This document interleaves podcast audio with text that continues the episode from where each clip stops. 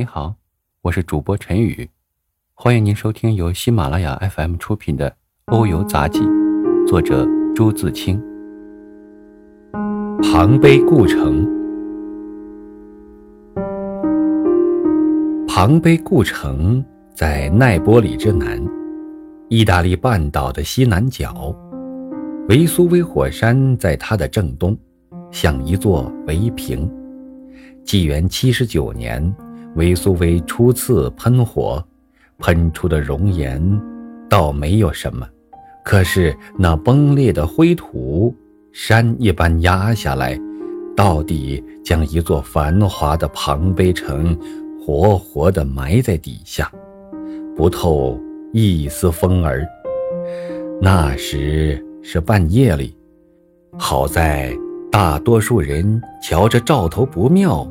早卷了细软走，剩下的并不多，想来是些穷小子和傻瓜吧。城是埋下去了，年岁一久，谁也忘记了，只存下当时一个叫小伯里尼的人的两封信，里面叙述庞碑陷落的情形，但没有人能指出这座故城的遗址来。直到一七四八年，大剧场与别的几座房子出土，才有了头绪。系统的发掘却迟到一八六零年。到现在，这座城大半都出来了，工作还继续着。庞碑的文化很高，从道路、建筑、壁画、雕刻。器皿等都可看出，后三样大部分陈列在奈波里国家博物院中，却旁碑的人最好先到那里看看。但是，这种文化大体从希腊输入，罗马人自己的极少。当时罗马的将领打过了好些个胜仗，闲着没事便风雅起来。搜罗希腊的美术品，装饰自己的房子。这些东西，有的是打仗时抢来的，有的是买的。古语说得好：“上有好者，下必有甚焉者。”这种美术的嗜好渐渐成了风气。那时罗马人有的是钱，希腊人却穷了。乐得有这般的好主顾，物居于所好。庞碑还只是第三等的城市，大户人家陈设的美术品，已经像一所不寒碜的博物院。别的大城可想而知，庞碑沿海当时与希腊交通，也是个商业的城市，人民是很富裕的。他们的生活非常奢靡，正合“保暖思淫欲”一句话。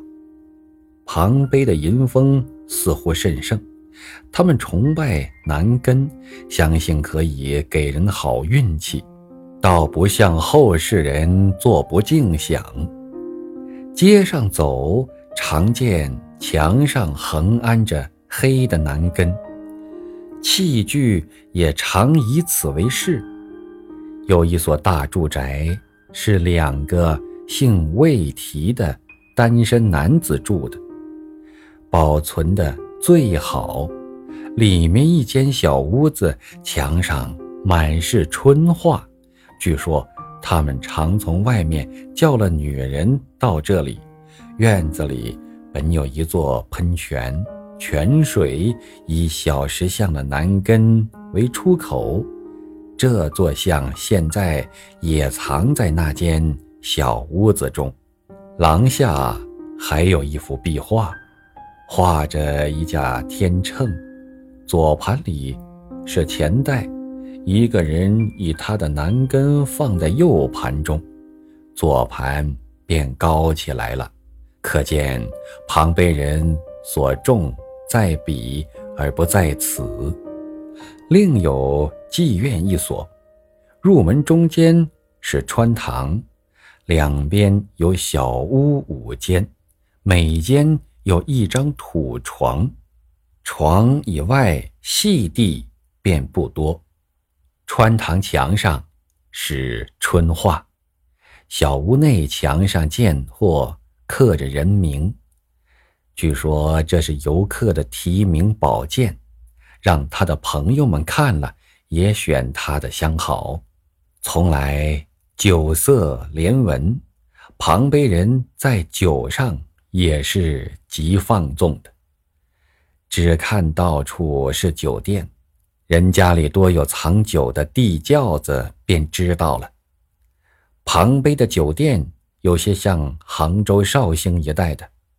酒炉与柜台都在门口，里面没有多少地方，来者大约都是喝柜台酒的。现在还可以见许多残破的酒炉和大大小小的酒泵，人家地窖里堆着的酒泵也不少。这些酒泵是黄土做的，长径细腹，尖底，样子灵巧。可是放不稳，不知当时如何安置。上面说起魏提的住宅是很讲究的，宅子高大，屋子也多，一所空阔的院子，周围是深深的走廊，廊下悬着石雕的面具，院中也放着许多雕像，中间是喷泉和鱼池，屋后。还有花园，庞碑中上人家大概都有喷泉、鱼池与花园，大小趁家之有无。喷泉鱼池往往是分开的，水从山上用铅管引下来，办理的似乎不坏。魏提家的壁画颇多，墙壁用红色粉刷的。光润无比，和大理石差不多，画也精工美妙。饭厅里画着些各行手艺，仿佛宋人冒签图的味儿。但做手艺的都是带赤子的小爱神，便不全是写实了。在红墙上画出一条黑带儿，在这条道上面。再用鲜明的蓝黄等颜色作画，映照起来最好看。蓝色中渗一点粉，用来画衣裳与爱神的翅膀等，真是飘飘欲举。这种画分明仿希腊的壁雕，所以结构停匀不乱。善厅中画最多。黑带子是在墙下端，上面是一幅幅的并列着，却没有甚大的。善厅中如何布置，已不可知。曾见别两家的是这样：中间一座长方的小石灰台子，红色，这便是桌子，围着是马蹄形的座位。也是石灰砌的，颜色相同。近台子那一圈低些、阔些是做的，后面狭狭的、矮矮的四五层斜着上去，像是靠背用的。最上层便又阔了，但那两家规模小，魏提家当然要阔些。至于地面嵌石铺是在意中的，这些屋子里的银器、铜器、玻璃器等，与壁画雕像大部分保存在耐玻里，还有涂上石灰的尸首及已化炭的面包和谷类，都是成现时的东西。庞碑人。是会享福的，他们的浴场造得很好，冷热浴、蒸汽浴都有。场中存衣柜，每个浴客一个。他们可以舒舒服服地放心洗澡去。场宽阔高大，墙上和圆顶上满设画，屋顶正中开一个大圆窗子，光从这里下来，雨也从这里下来，但他们不在乎雨，厂里面反正是湿的。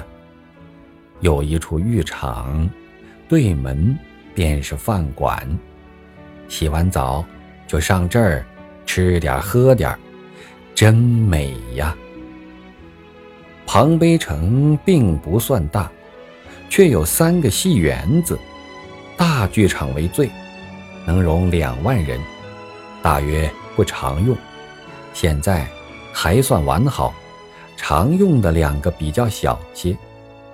已颓毁不堪，一个据说有顶，是夜晚用的；一个无顶，是白天用的。城中有好几个市场，是公众买卖与娱乐的地方，法庭、庙宇都在其中。现在却只见几片长方的荒场和一些破坛断柱而已。街市中，除酒店外，别种店铺的遗迹也还不少。曾走过一家药店，架子上还凌乱地放着些玻璃瓶又走过一家饼店，五个烘饼的小砖炉也还好好的。街旁常见水槽，槽里的水是给马喝的。上面另有一个管子，行人可以就着喝。